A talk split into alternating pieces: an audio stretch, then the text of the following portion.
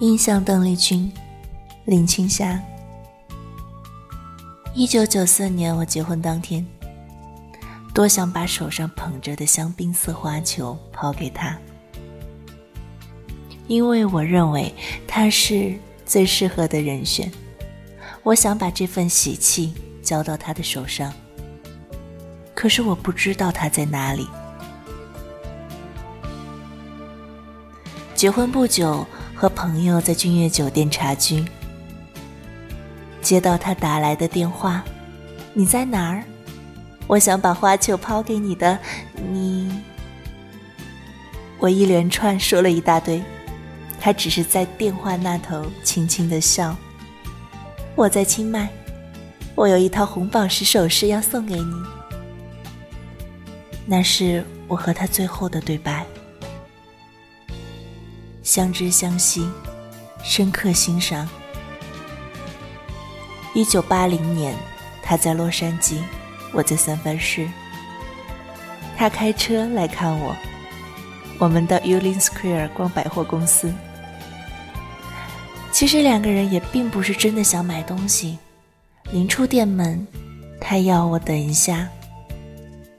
原来，他跑去买了一瓶香水要送给我。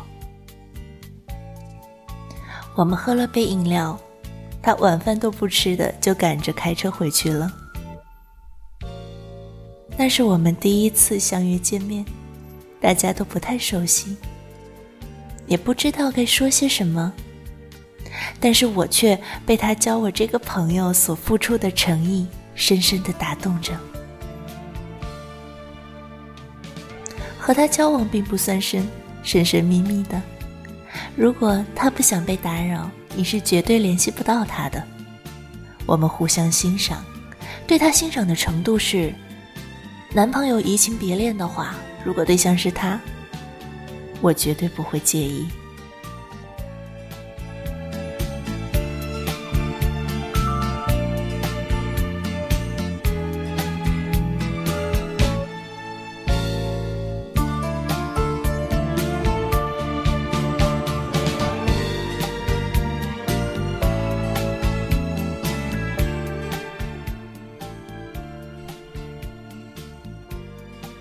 跟他的见面次数并不多。一九八九年来到巴黎旅游，当时他住在巴黎，这段时间是我跟他相处较长的时段。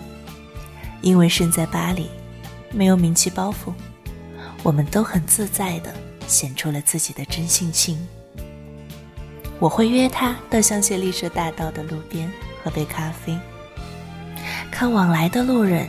享受着夜巴黎的浪漫情怀，他也请我去法国餐厅的 La t o d e j u n 吃那里的招牌鸭子。捉摸歌艺，精益求精。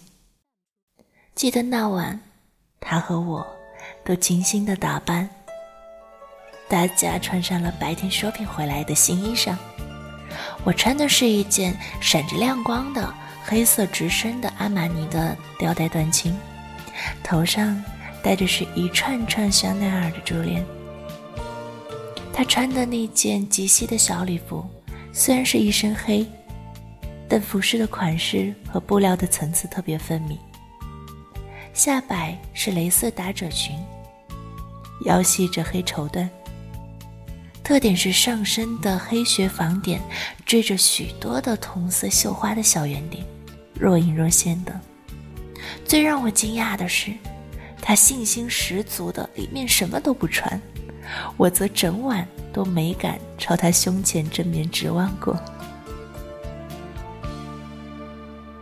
我们走进餐厅，还没坐定，就听到背后盘子、刀叉哐啷哐啷的跌落一地的声儿。我想这 waiter 一定为他不小心感到万分懊恼吧。他却忍不住的窃笑说：“你看，那个小男生看到我们，惊艳的碗盘都拿不稳了。”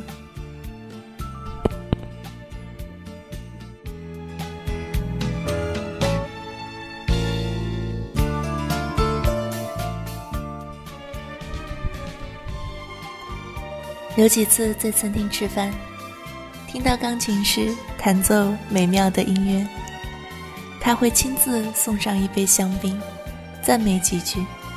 他对所有的服务他的人都彬彬有礼，口袋里总是满装着一两百法郎纸钞，随时做小费使用。我看他给的次数太多，换一些五十的给他，他坚持不收。有次在车上，他拿出一盒卡带，放给我听，里面有他重新录唱的三首成名曲。原来那段时间他在英国学声乐，他很认真地跟我解释了如何运用舌头和喉咙的唱法，令歌声更圆润。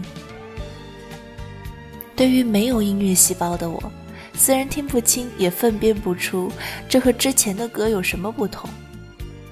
但对他追求完美和精益求精的精神深感敬佩。共游巴黎，永生难忘。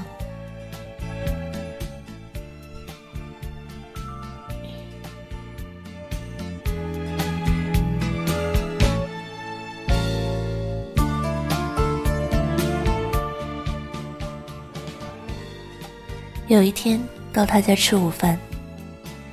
车子停在大厦的地下停车场，那里空无一人。经过几个回廊呢，也冷冷清清。走出电梯，进入他那坐落于巴黎高尚的住宅区的公寓。一进门，大厅的中间，一张圆木桌，地上彩色的拼花大理石，天花好像有盏水晶灯。那天吃的是清淡的白色炒米粉。照顾他的是一名中国女佣。一直以来的梦想就是在这个巴黎有一个小公寓。他在巴黎的这所公寓比我的梦更加完美，可是我却感觉到的却是孤寂。那些日子。我说了些什么？不太记得，只记得在巴黎消磨的快乐时光。结束了愉快的巴黎之旅，我们一同回香港。在机上，我问他自己孤身在外，不感到寂寞吗？他说：“算命的说他命中注定要离乡背井，这样对他较好。”飞机缓缓地降落香港，我们的神经线也渐渐地开始紧绷。他提议我们分开下机，我叫他先走。第二天，全香港都以大篇幅的头条报道他回香港的消息。梦中思人，友谊长存。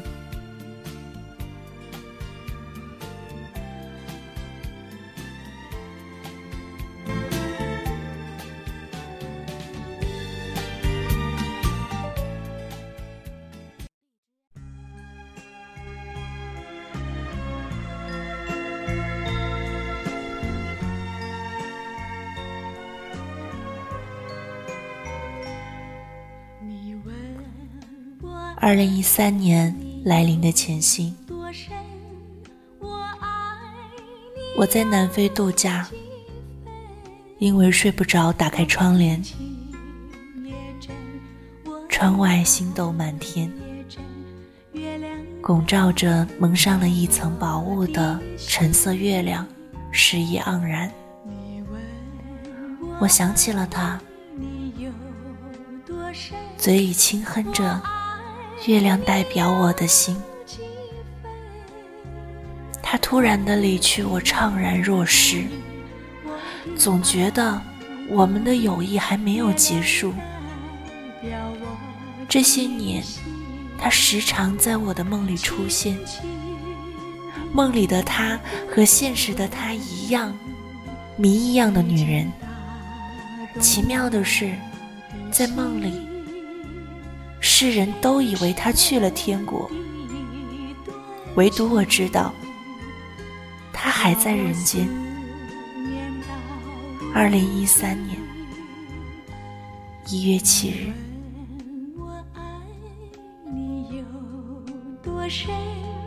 我爱你有几分？你去想一想，你去看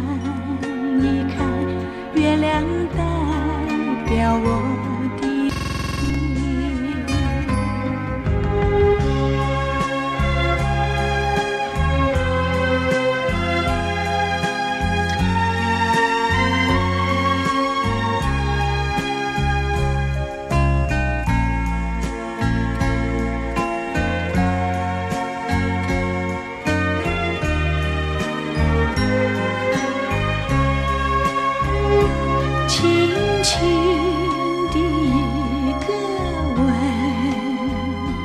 已经打动我的心，深深的一段情，叫我思念到如今。你问我爱你有多深？